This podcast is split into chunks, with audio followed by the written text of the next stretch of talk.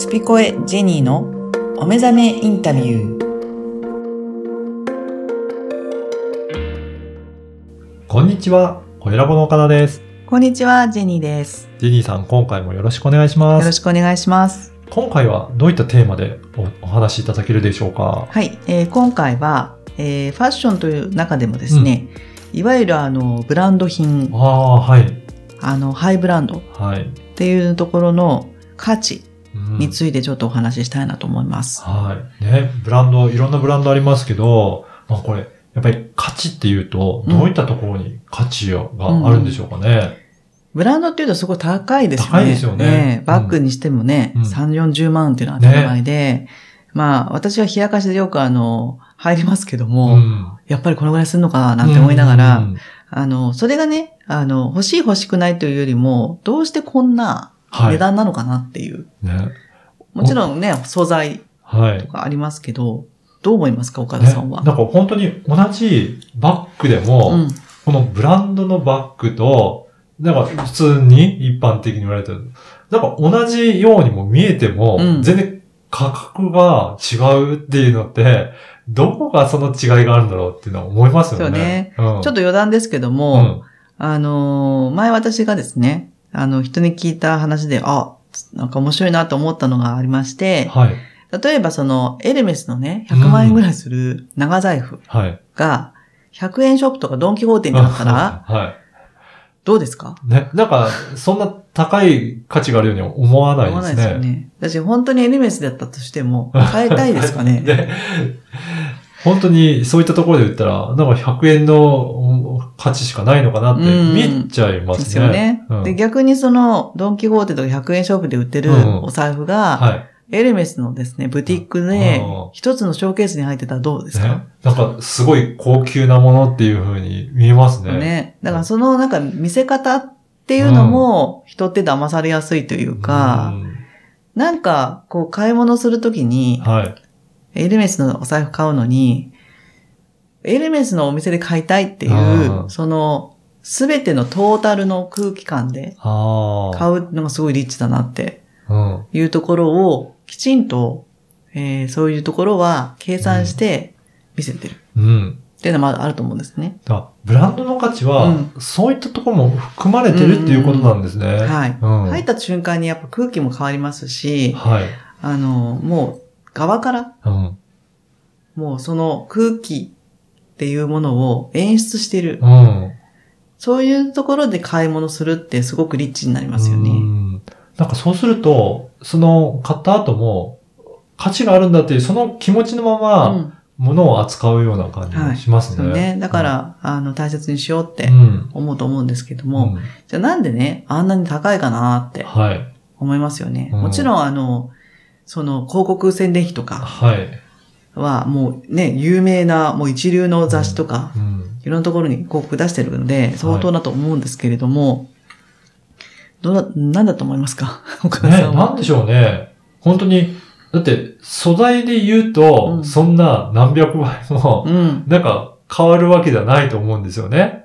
なのに、んなんで価格だけ比べると、そんな大きい、あの、違いがあるんだろうっていうのは、確かに言われてみるといろいろ、うんねどこの部分があるんだって、お疑問になりますね。ね。まず一つは価値観ってうん人が作っちゃってるってことだと思いますよね。人ですか、うんはい。あのー前もあったんですけど、コートをね、はい。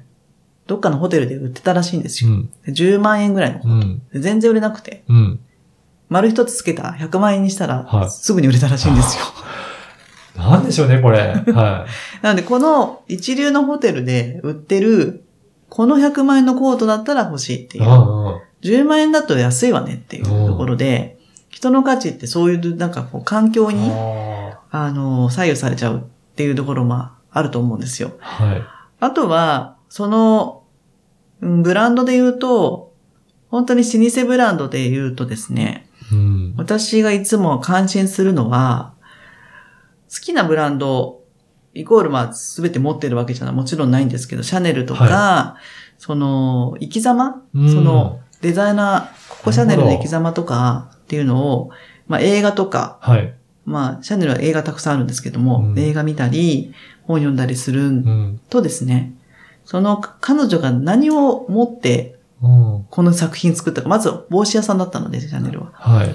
で、それをどんどんどういう経緯で大きくしていったか、その中での、まあ女性としての葛藤とかっていうのもあると思うんですけども、そういうストーリーっていうのがすごく私は好きうで、ん。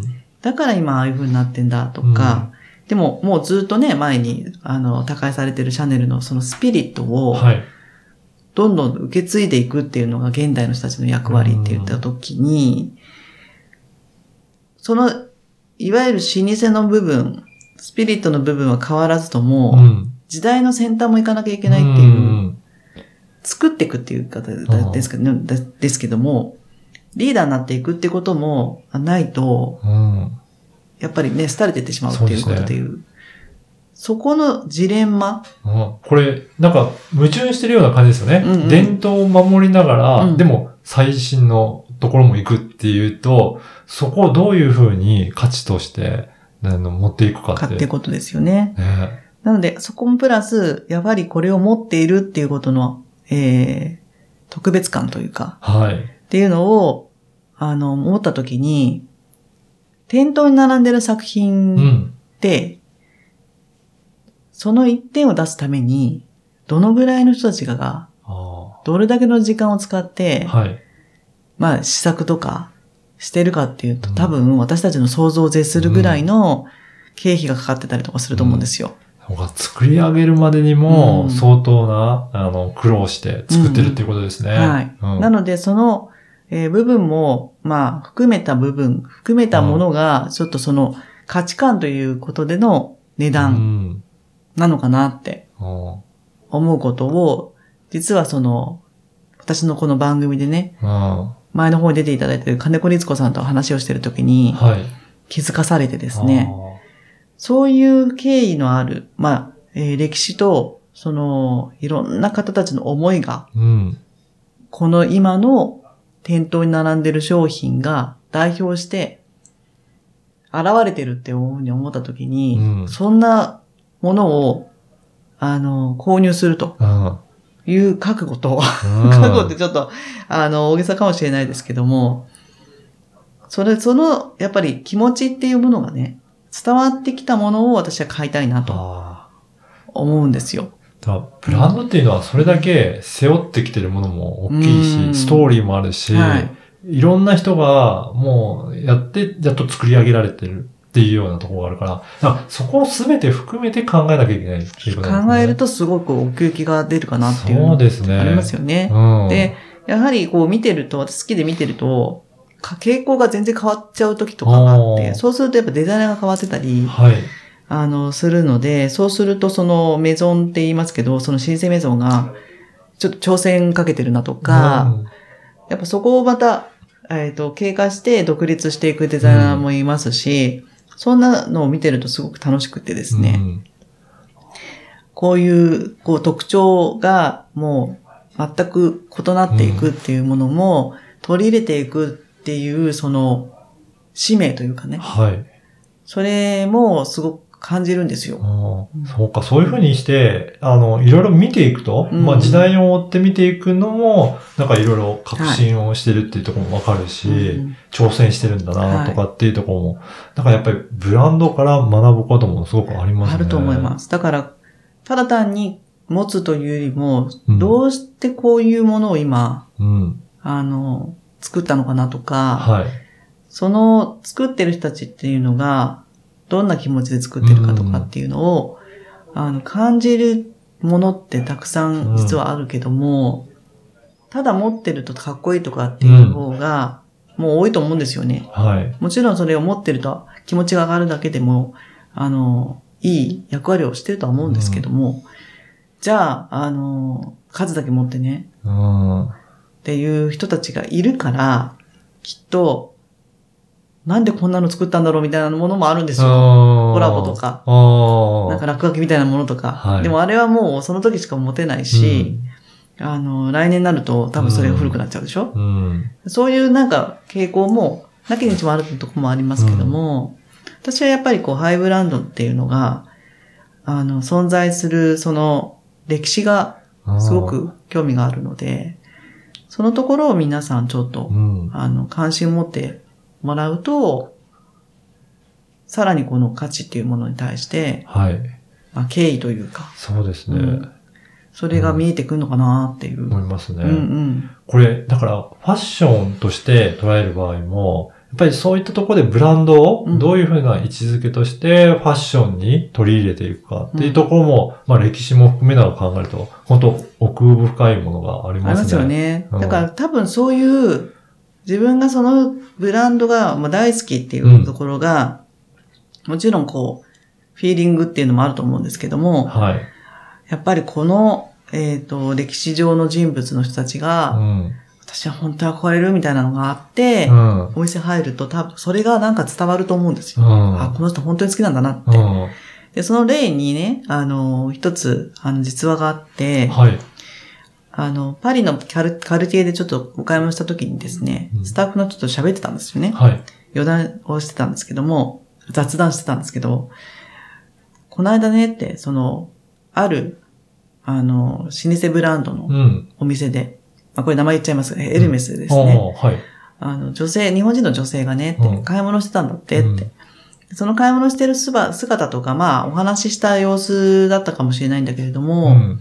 彼女がしばらくしてスタッフに呼ばれたおーで、奥のお部屋に呼ばれたらしいと。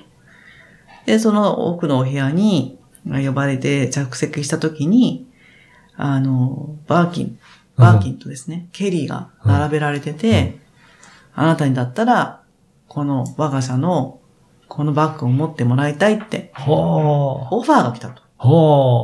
びっくりしたと。それを聞いたフランス人たちあ。が。うん。えー、そんな人いるのって。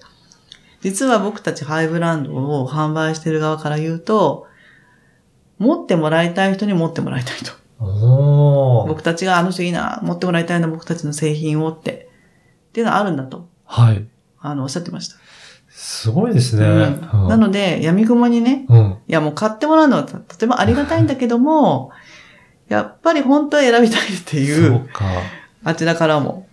なので、うん。身につける人も含めて、うん。まあ、ブランドになっていくってそうねうことですね。この人とか持ってくれたらすごくうちのブランドが映えるなとか、本当素敵に見えるなとか、うん素敵な人だから持ってもらいたいっていう。うん。だからそういう、あの、目でやっぱり見られてるんで、うん。あの、そういった意味で言うとそういう価値、うん価値じゃないな。そういう人になりたいなって、うん。あの、そんな素敵な人に持ってもらいたいみたいな風うに、ん。自分をなりたいなってそいうう。ですね。これ、おそらく、なんかいろいろ佇まいとか雰囲気とか、うんうんうんうんなんかそういったものも含めて多分選ばれるとかのはあるのかもしれない、あるでしょう。ね、きっとね。そこはもうやっぱり空気感だから、ね、そうですね。どうしたらいいんですかっていうのじゃなくて、はいもう日々の自分の,、うんの 生活のね、仕草だったり、はい。それこそ言動だったり、うん。もうそれがすべてこうエネルギーになって走られていくときに、ああいう方たちって、もうすごいいろんな人見てると思うんですよ。うん。それこそあの、ねね。伯爵はい。とか、その位の高い人たちから、もう私たちみたいな、うん、もう庶民まで見てて、でもやっぱり、あって思った人たち、はいそう思うと、ちょっとオファーするっていう、はそういうのってすごいなんか私の中ではそうなりたいっていう憧れもありつつ、あ、こうあるべきだよねっあて、うんなんか思います。っていうのは、そこがやっぱ人間の、あの、一つのですよ。あの、目指すところというかう、ん。やっぱ所作とかうん。いうのが、言葉、綺麗にしてても、はい。すごくなんかあの、汚い靴下履いてたりとかはい。したらあれって思うんじゃないですか。うんだからそういう一つ一つのなんかこう空気感を作り出してるのは自分だっていうのが分かった時に、あの、いろいろなことを気配りするし、それを自分含め。うん。そういう人たちっていうのは自然と出てくるその雰囲気が人を動かすのかないってや。そうですね、うんいや今回はハイブランドのお話でしたけど、はいまあ、そこから、まあ、自分の佇まいだったりとか、そういったところも気をつけていくと、まあ、なすごくあのいいんだなというような、まあはいそういったところがお話しいただきました。はい。はい。ジェニーさん、今回もありがとうございます。ありがとうございました。